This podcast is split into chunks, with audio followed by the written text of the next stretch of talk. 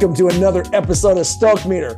And my voice is a little bit different today. I have no idea why. Maybe it's because we're so excited to have Mika Shino with us.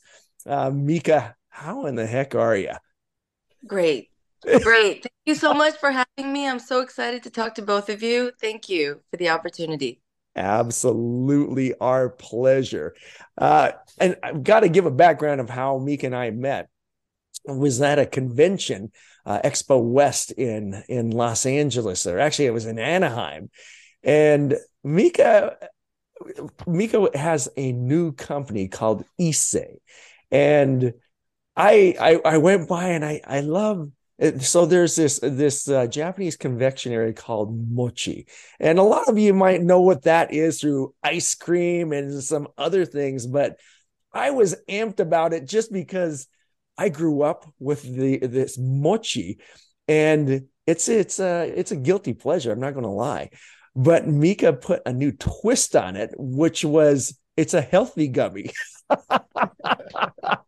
but but furthermore what I really loved is her booth had this whole array of people and it was so awesome to see them come together and there was one thing in her company that uh, she wants well they want to build bridges across cultures through food and that that nailed me because it was so there were so many different people and everyone was working fluidly together and we will go into what that is.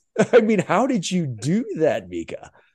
Oh, thank you so much. I mean, it was great meeting you. I remember you stopping by the booth and you took a bite of it and your shoulder sank and you said, no effing way. like that was your first reaction. And I was like, does that mean you like it? Does it mean it's bad? and you just gave us such a positive, you know, warm reaction to our, to our yeah yeah and i do the pg version of, of, of it's i said freaking. That's right that's right you said no freaking way. And uh, it was it was amazing for us and the team. I mean for us it was our very first expo. It was mm-hmm. our very first booth. We had yeah. no idea what we were doing. And me and my assistant we were the only ones building this almost homemade booth the day before you yeah. know most brands they can afford to have construction workers and a team to come and build the basically yeah. a set right? Yes. But we had done everything ourselves. We had no idea what to expect. You know i was like hauling big huge flooring vinyl flooring from home depot because it was $45 at home depot but if you rent it from the convention center it's like $2000 yeah so we were really like show you know shoestring budget and we got there and we had, I'm sure you saw, it was the worst booth location. I was the last person to book a booth. It was dark and dingy. It was in an entryway. And I thought, oh my God, you know, this is not going to go well at all. And then all of a sudden, all these people came. We ended up giving out, you know, 5,000 samples a day. Holy moly, 5,000? Yeah, 5,000. I thought, okay, maybe 500 a day. Maybe that's like wishful yeah. thinking we had to run around trying to scramble for these cups, you know, the sample cups, yeah, yeah, yeah, cups we didn't have enough of. And everybody told us don't expect that much because the expo apparently now is more about sellers coming mm-hmm. to the and trying to sell you ingredients and packaging and services. So I thought, okay, if I get one little retailer, you know, that would be like mission accomplished. Yes. And it was yes. just amazing. We were we were just so lucky. We got seven different teams from Albertsons. We got onboarded with KeHE on the spot. Um, Wegman, Walgreen, Target, uh, you know, Walmart, oh, that's awesome. Jerry's. It was, just, it was like you know this really an American dream moment where yeah. everything changes in a day. Yep. I I had no idea that that was possible. So yeah. you know coming coming there with a completely new concept we're yeah. the first movers in what you you mentioned yep. you know mochi gummies yeah. mochi is um is an ancient sacred food in japan yeah. we uh make it for new year's to bless the gods and we we you know make uh, offerings to the shinto shrines and it's it's something that we grew up with as as japanese kids you know it's really a very um, clean it's just pounded rice. Yeah. And uh, a lot of times it's um, enrobing uh, bean paste or ice cream or whatever, you know. Um, but it's a very perishable snack. it yes. goes moldy after one or two days unless you sell it frozen. And yeah. that's why in America, this frozen ice cream came about and it's very yeah. ubiquitous right now. Yeah. But I started to have these ideas of coming up with a mochi candy because my kids, they love gummy gummy worms, sour yeah. patch, gummy bears, all these junky, you know, gelatin based foods. And I thought there's got to be a way to take the mochi and make it just as chewy. so I yeah. started experimenting in my kitchen, curing it, drying it, doing a hundred, you know, flavors. And my kids love them, their friends love them, and their parents love them. And it just started like that. And one of the yeah. parents works for Unilever. No, and no way. and she said, stop everything and just do this. And that's how it started. But it was a very long journey. Yeah. It took almost three years to figure out, you know, how do you make something that's perishable into a shelf stable, clean, you know, healthy snack without all the junk and emulsifiers and stabilizer and, and, mm-hmm. and chemicals. So mm-hmm. that's the that's kind of a, an overview of where I am today and how I met you, Maurice. Yeah. So thank yeah. you so much for stopping by. well, no, well, here here's what nailed me because you said it was in a in a bad location. The way that you made it was just light and bright but that big sign that said Issei. So for those of you that that might not know what Issei mean, it means first generation uh in, uh, from from from Japan. And that, that caught my eye. And then when I looked at what it was, it was mochi. I, I grew up and we every New Year's we pounded it and then it was we made it.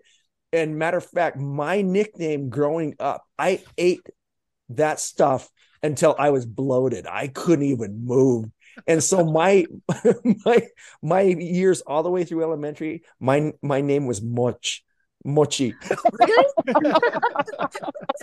so every time someone calls Mochi, I'm I'm still looking. so funny. Yeah, that that that's great, and it, it was it was an amazing thing though to see all those people come together. And I'm just wondering, how did you do that? Because there were such, it was such a confluence of people there. How did you bring everyone together like that? They were all so severely different. It wasn't like I went in and hey, there's a there's a bunch of uh, people from Japan selling, this. This was it was so diverse over there. It was really cool to see how how pe- and and they were so motivated. That's the other thing. They were so, their enthusiasm for the product was something that shined uh, incredibly brightly.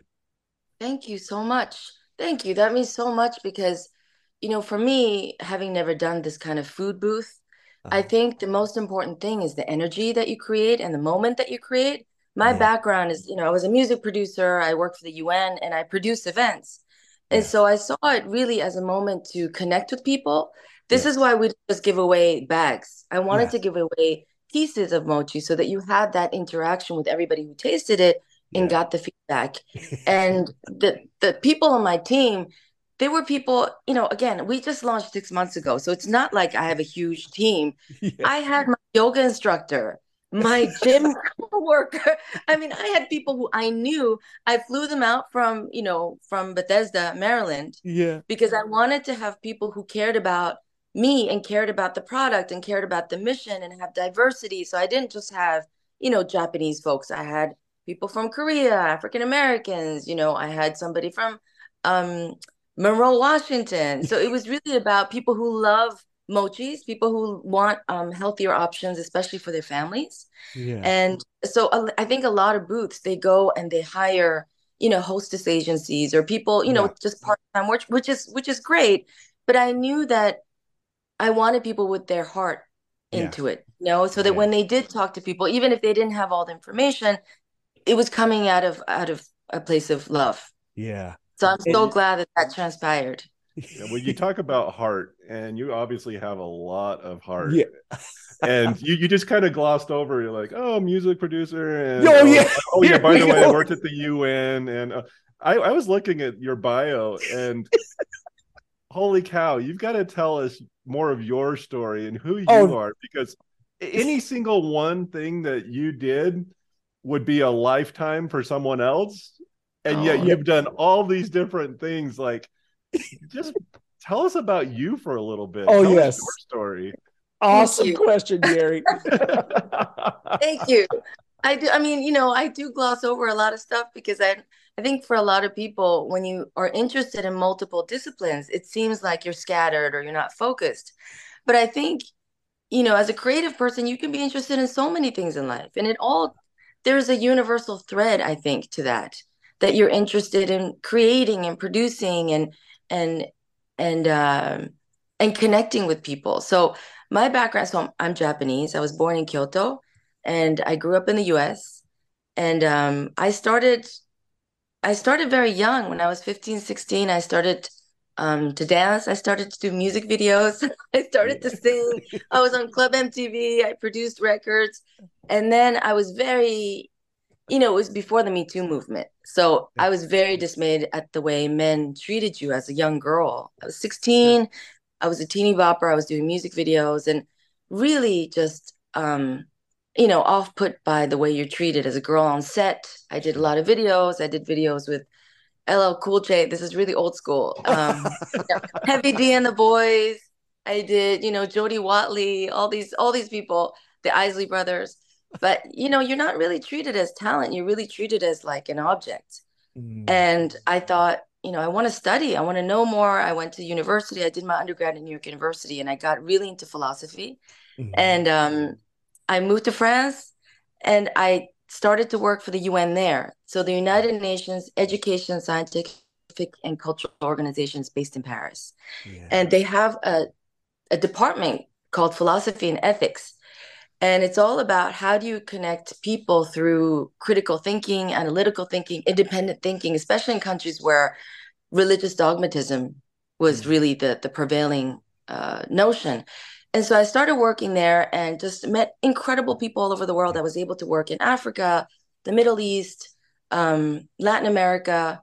And it just, it really shaped the way I think about people and connecting people, building bridges. Yeah. And that vehicles can be different. It could be different languages, it could be music, it could be art, it could be food. And so every time I traveled and I did missions for work, you know, spending time in Lebanon or Thailand, I would always go and do a little like internship in the kitchens of restaurants. Uh-huh. And I would just beg local, you know, little bodegas, can I just sit with you and see how you fry this fish or see how you make this curry paste? And I was just obsessed with food.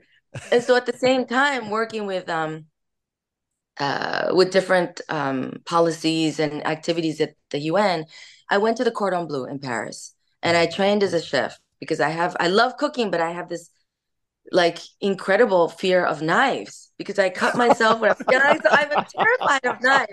So I thought, okay, if I train properly, maybe I won't be scared of of cutting vegetables and stuff because I was always harming myself. So I went to Cordon Bleu and I wrote a cookbook because I had I had um, my son 14 years ago and he was um, diagnosed with a severe liver disease that they thought mm. it was this mm. degenerative liver disease and he was going to need a transplant and all that and I started to become obsessed with the way we feed kids. So I, mm. I wrote this book. I worked with a pediatrician on different ways to boost, um, you know, boost brain growth as well as body growth,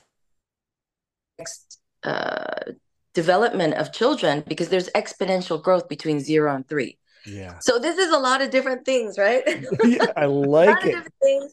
Um, but so I spent 14, 15 years within the UN bureaucracy yeah. which I learned a lot and I again was able to travel but you know having I have I think have a very entrepreneurial spirit I always want to do new things and create new things and there's a limit to how much you can do that within a bureaucracy mm-hmm. you know yeah. you hit a ceiling at a certain point and the last couple of years before really leaving i thought i can't you know i was miserable i had to always mm-hmm. ask permission before i made a statement i had to seek permission to get a budget to do new things and and it just became very frustrating. So sure. I resigned, and apparently I was one of the youngest people to resign from a permanent diplomatic position at UNESCO.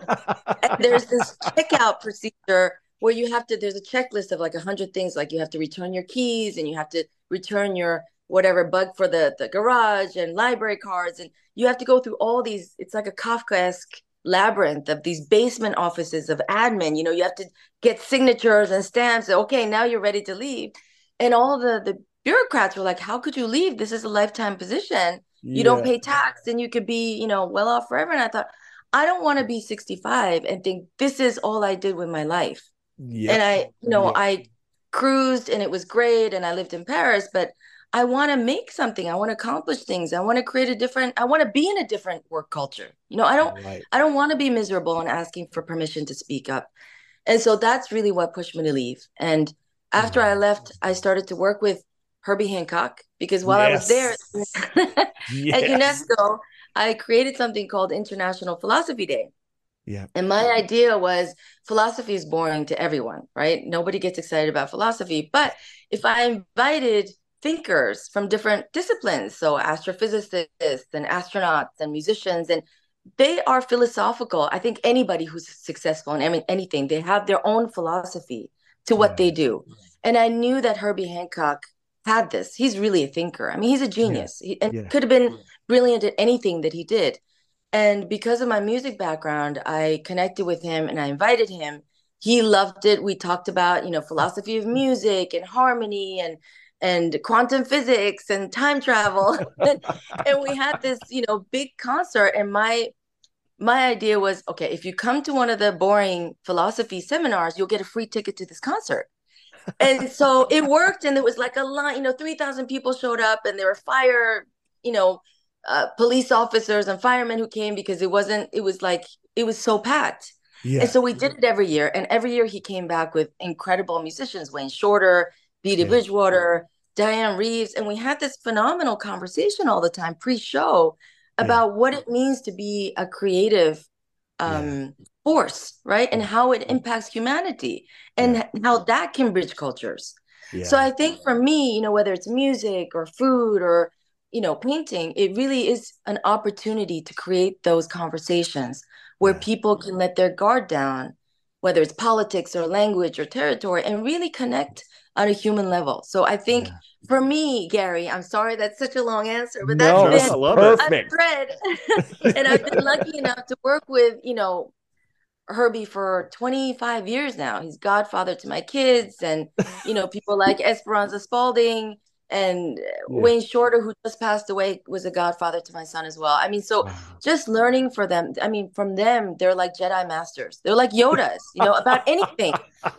when you listen to somebody like Wayne Shorter, he doesn't. He's not talking about music. He's talking about life. Yeah. And talking about you've got to take chances and you have to create your own. You know, define your own future and not not live by other people's scripts i mean yeah. i learned so much from them and yes. i'm still learning from them so it's just been an incredible journey yeah and i'm yeah. sure gary you're like why did i ask this question no, no, no. I, I, you know what it's so cool because i have all these lists of questions and you answered every one of them because of gary's simple question i love it well i just think it's so awesome that you, you just you seem like a person there's just there's not enough room in the UN to contain you there's not enough room in yourself to contain you you you know one of the things I appreciate is you you you say that you know oftentimes people look at people that that try different things as being scattered and and that's kind of looked down upon and for some people.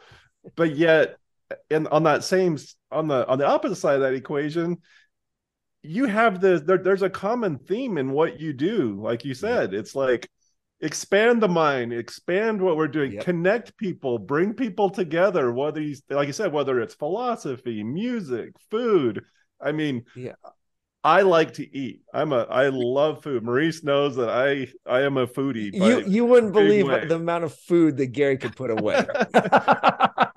Quality or quantity, I don't care. I love food, but if there's one thing I've seen is it's you know it's stuff like that that truly brings people together and yep. starts the conversations and gets people talking on a common thread. And one of the one of the things that you said is is meeting people kind of where they're at, meeting them yeah. where they are. If you can't do that, there's no there's no conversation. Yeah. So no, I appreciate your your uh, your answer because I think it really enlightened all of us as to who you are and yeah. why you do what you do.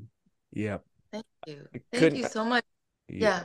yeah. Couldn't agree more. I couldn't agree more. As I was listening to your story, there's that inherent connection that you automatically feel to you.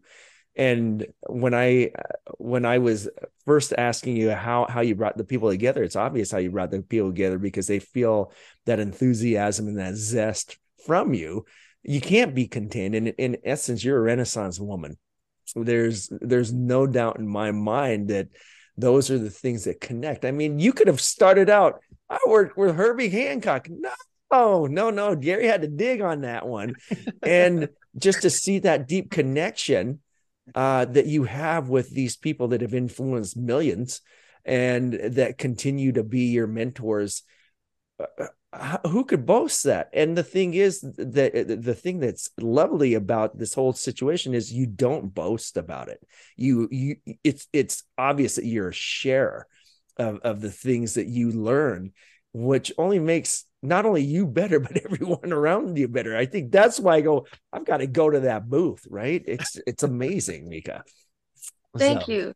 Yeah. thank you it's Thank you. I mean, it's it's been such a long journey to try to find my own sort of room or space or whatever you call it. I've really spent my whole career mm-hmm.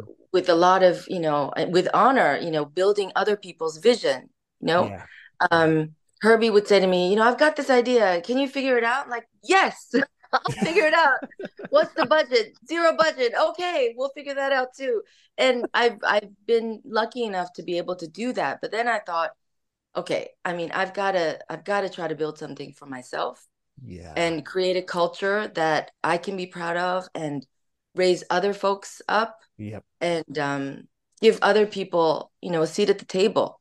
Yeah. And so that's really what, you know, in addition to creating something that's delicious and and brings happiness to to kids and families i thought the whole philosophy behind it there's got to be a purpose and the the name issei came because issei like you said maurice is is it, it means first generation japanese immigrants specifically mm-hmm. and for me it's about celebrating the heritage and the culture that all immigrants bring to the table mm-hmm. and yeah. you know growing up as a minority i didn't have access to you know, Asian snacks or Asian flavors. I'm old, so it was a long time ago. Maybe today it's different, but you know, me growing up in New Jersey, you had to go to the ethnic aisle if there was one, or go, you know, drive 30 minutes to go find the Asian supermarket. And yeah. I feel like, you know, the fact that we, um, as this company that represents heritage and and diverse yes. culture, the fact that we're sitting next to Smart Sweets, which is the biggest candy on the oh, shelf. Yeah. As an Asian inspired snack with Asian flavor profiles and yeah. Asian textures that's not dependent on gelatin, yeah. it's huge. Just yeah. that, you know, just for my kids to see that, like, oh, this is a Japanese snack and it's right next to the main normal snacks, right? It's a huge deal for, for us, mm. I think, minorities and as immigrants. Yeah. And I think all immigrant traditions are valid. We just haven't had the opportunity to voice it out. So sure. I think if we could be part of that movement, that's really what I wanted to create. I mean, the mochi gummies, I'm, you know, we spend a lot of energy on it, but it's it's a vehicle for that bigger, yeah. broader message, if that makes sense. Oh, oh totally. It, it makes a ton of sense because as you're talking about the Japanese aisle or the Asian aisle or whatever, my mom is my mom's from Japan. I grew up in the 70s. And I remember she would make us sushi, she would make us curry rice, she'd make us all these different things. And I, I tell my friends at school, I go, What? Are you thinking, man? What is this stuff? And so I was, I, I thought, okay, I'm not going to tell anyone what I ate, man. and then, then you come back uh, a, couple decades later. I left my hometown and came back. Hey, Maurice, you want to go to sushi? What? and so it's it's interesting to see how these these things start to percolate and trend and it wasn't a forced or contrived thing it's just all of a sudden chefs started putting in the fusion and everything like that and it just goes on to show to your point that there are so many things that we can learn from all of the different cultures and such and this wasn't the intent of how the, the this this interview was going to go but if you really think about it that it's a combination of Issei of where you started from. I think it's very interesting how you had all these things in Paris and the United Nations or Herbie Hancock and everything else but you return back to your roots. Isn't that cool? it's so true. It's pretty amazing. I never expected it myself, but I, when I was really thinking about what do I really want to do, how can I contribute? Yeah, it was just really being yourself. Yep. You know, and looking into where am I from? what do yep. I love? What do I what do I want my kids to know about themselves? Right. Yeah. It really came down to that.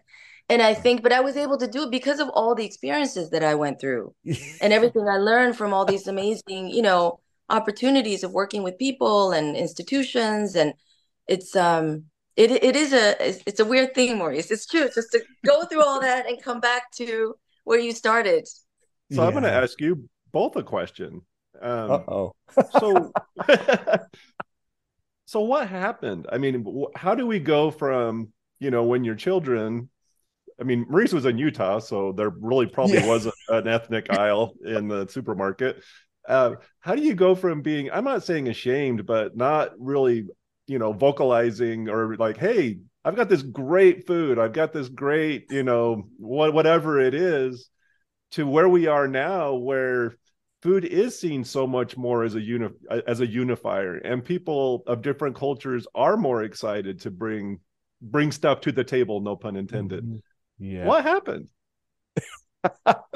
do you want to go first Mika? I, I have some ideas yeah i mean i think there's a general opening uh, of minds and i think the more people hear like maurice said more chefs talk about different ingredients I think there's just much more diversity in the restaurant and the foodie world. Yes. And that has trickulated, you know, down to normal average people being like, okay, well, I'll try that ramen yeah. or I'll try yeah. that, you know, weird sushi, right? The dragon roll or whatever.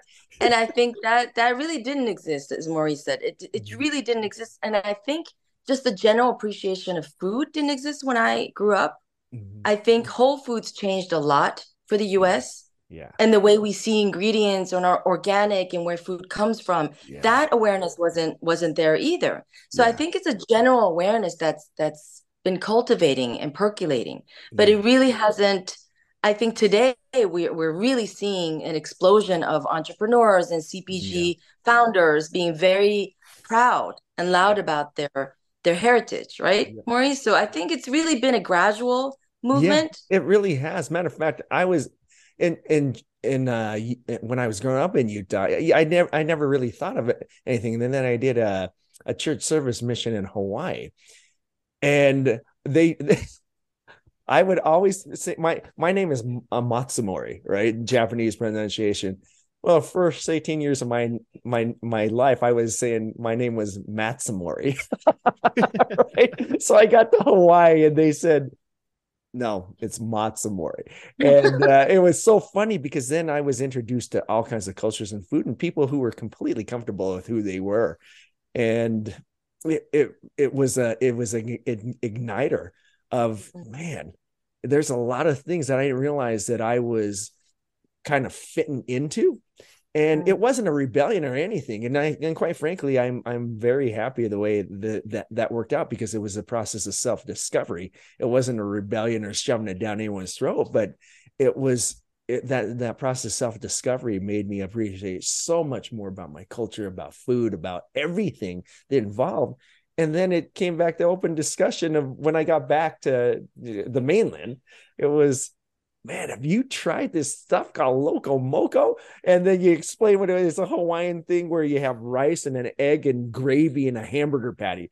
Sounds gross, but it's delicious. And, and then you, you, you get to you get to share that with other people. And I think the magic word um, and, and, and Mika, you even use that is to share. It's not a force and contrive thing.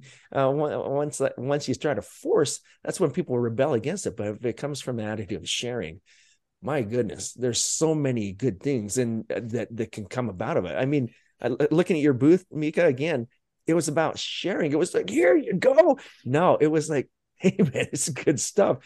Find for yourself. It was nothing that, that was forced or contrived. And anyway, that's mm. yeah. I didn't I didn't mean to get in any philosophical discussion, but that's, that's okay. no, beautiful. it's beautiful, and I, I have to add to that, Maurice. For me, also, like moving out of the US and spending 14 years in France, yeah, the, the level of appreciation that the French and the Europeans have for Asian yeah. cultures and tradition, not just the food, but the history and the art yep. and the literature, that really made me feel like, wow, you're Yep. right. Yep. I no. should be super proud. And you know, this is something amazing. And you, you know, you don't have that level of, of awareness here. No. So that really- that was an awakening for me as well. no. Well, and I think that's what that, that's what food can do is it can open doors between people. I had a I have to share a quick experience. I was in LA oh probably about eight months ago, and a buddy of mine he works in a in a an industrial center where people kind of do their own they have their different businesses. And at the very end there was this armenian gentleman that's a fabricator and he makes amazing beautiful art and entryways and that type of stuff. And anyway he got i don't know why but he got wind that i was coming and he's like i want to i want to cook for you guys. Yes. make something for you guys. Yeah. and we're like okay we're in. And so it was cool. I had my sons with me and this gentleman he he goes by sean um invites us over and he and he they set up their little traditional barbecue and he we have probably a five star meal in this Oh, yeah. little industrial complex Yep. up the back side. And but the cool thing was, and I was talking to my sons about it, is it opened the door between two cultures and it started the discussion. And first of all, I was like, "What's your real name?" I Let's start there. yeah, let's start there. And uh, you could just see walls falling and falling and Yep. falling. And you know, it was it was almost well, I'm not gonna say almost. It was a religious experience for all of us yeah. and that gentleman has since moved back to Armenia you know and I'm just grateful for that experience so I mean when you talk about the power of what you're what you're doing with your company not Yep. just the name you know with the name the product the intent Yep. it's so exciting it's so Yeah. exciting to me and because you're doing what what's happening in that that little industrial complex on a grand scale Yeah. you know Mm. and so I, I i can't wait to see the trajectory of your company and what you guys are able I'm to do. Pumped. I am so pumped to see so it. much. It's just I'm so grateful to talk to both of you because you know starting a business and quitting all of your positions and jobs it's really scary right especially Yeah. at my is. age not 20 right yeah. and I have a family and so it's it's been such a rickety challenging journey and every night you know I was like okay there's another 10 gray hairs I have because I'm worried about this and that and production and manufacturing and you know shipping and all these things. But I really I'm so grateful for your for your belief and for your just for you seeing what we're trying to do because it's it's been it's been tough you know I haven't I didn't even know what a barcode was. I didn't even know what SKU meant.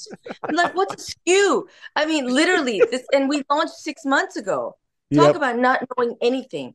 Yeah. And even through the research phase, but I do think, and I, I say it to my kids all the time, like, if you manage to achieve a certain level of accomplishment or success in one field, knowledge is transferable, right? yes. So it'll you some Yes. time to get there's a learning curve of learning words like SKU and mm-hmm. barcodes. But once you get there, you can figure it out because you figured it out in one field, yeah. right? Yeah. And I feel like it's it kind of it kind of emboldens you to be like, okay, now I know this. I, I know how to deal with people. Yeah. I know what, you know, sort of uh hangers on are like, right? I've seen that in the entertainment business. I can sniff that out. Right. So you you get you get wiser with everything that you try. I think it just it makes you stronger, even though you don't you might not know what you're doing right now. I love it. Eventually you'll figure it well, I- out. I, I think the reason you're going to be successful is I, I've seen so many different people that have gone into the entrepreneurial world, Mhm. and some of them don't have that deep underlying reason for what they do.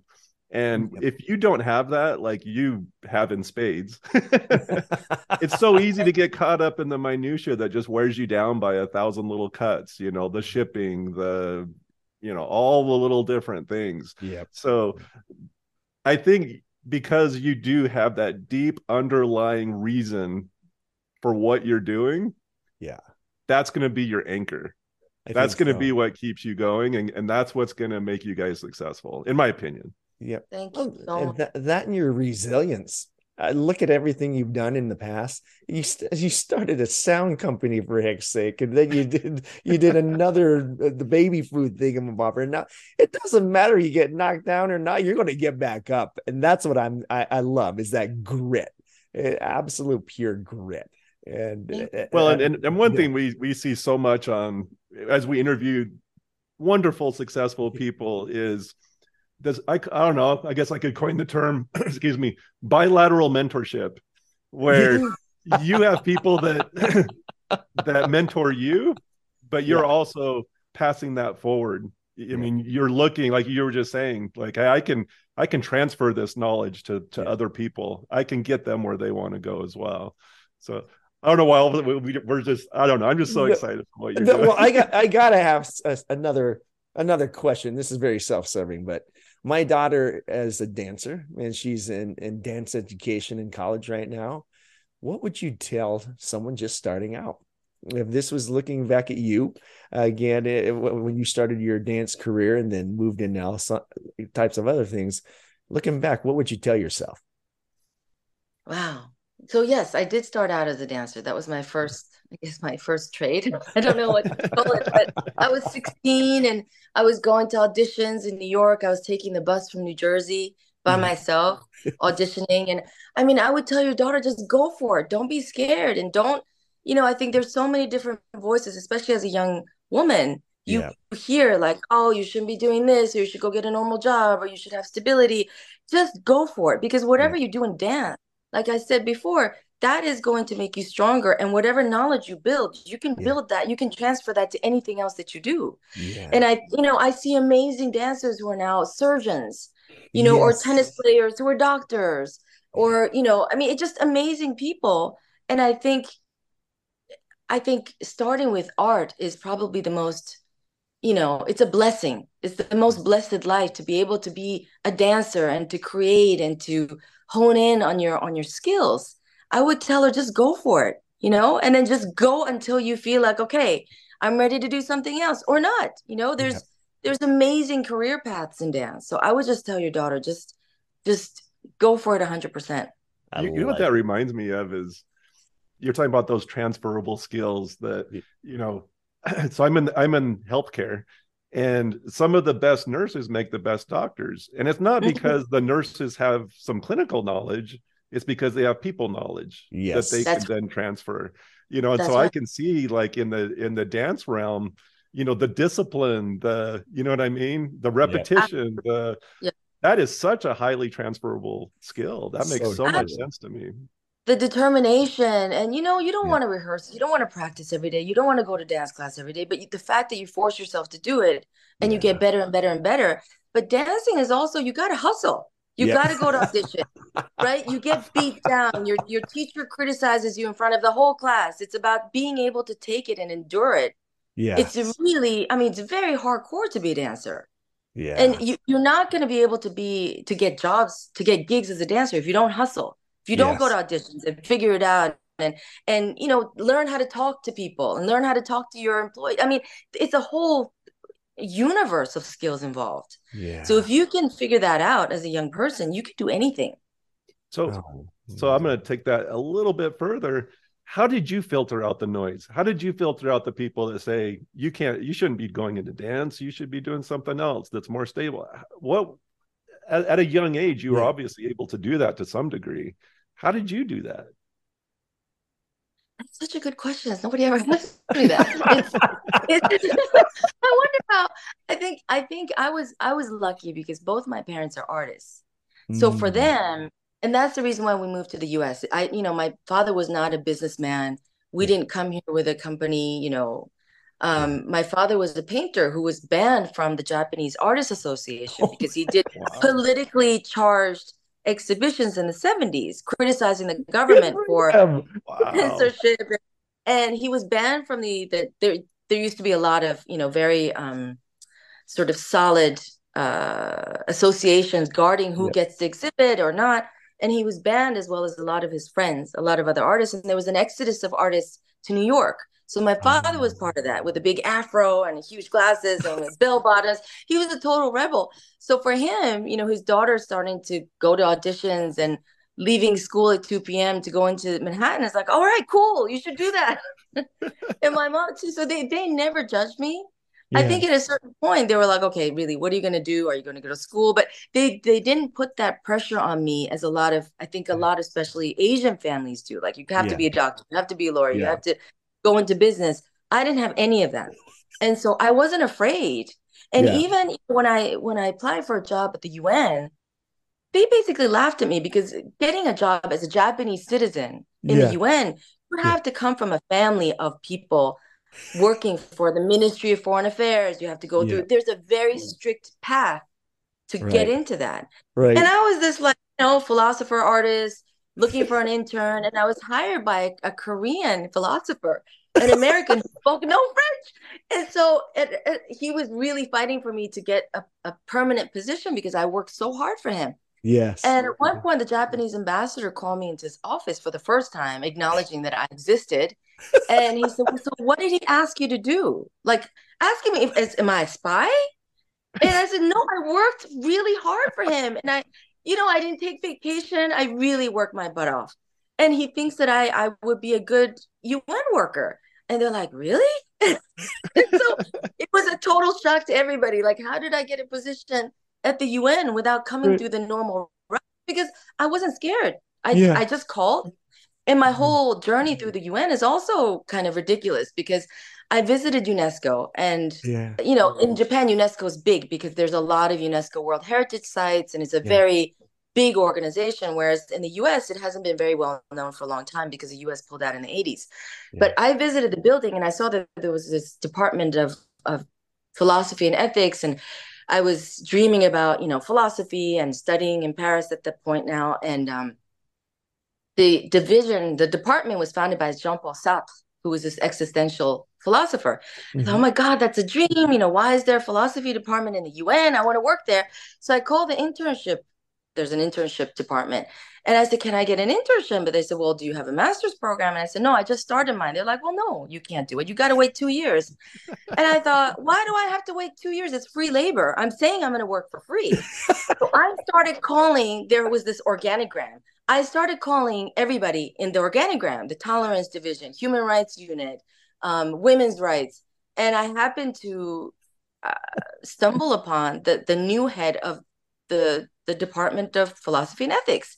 Yeah. And he was this Korean man who just graduated from Harvard or stopped, you know, teaching at Harvard and he didn't have anybody to help him. He didn't speak any French.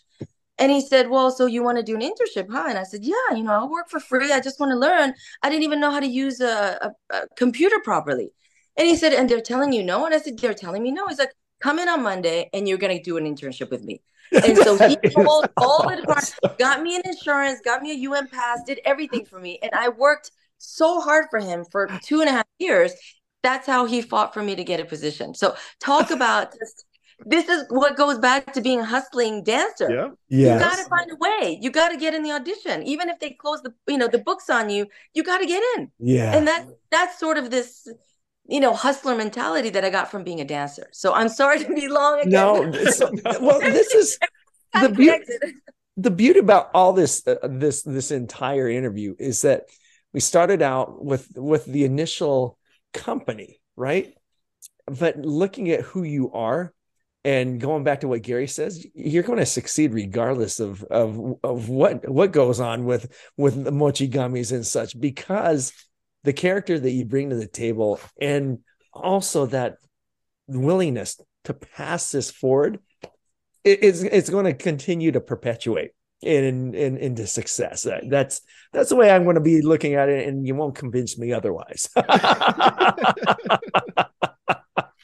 but, but no, I, I just wanted to thank you because I know you've given us a ton of time. Uh, but I, I did want to thank you for making that time, especially for a person you only met once. You're unforgettable, Maurice. Like I remember exactly the moment where you know I met you and you had that reaction. I thought, "Wow, he's amazing!" Like you were so you were so expressive, you know, and you had so many things to share with us. So yeah. thank you. Thank you for, you know, taking the time to even want to listen to my story and to my company and and giving giving me the opportunity Thank you so much. It's our pleasure. And do me a favor, stay on the line for a second, and then uh, we'll go yes. from there. Okay. Wonderful. Thank you. Thank you. you.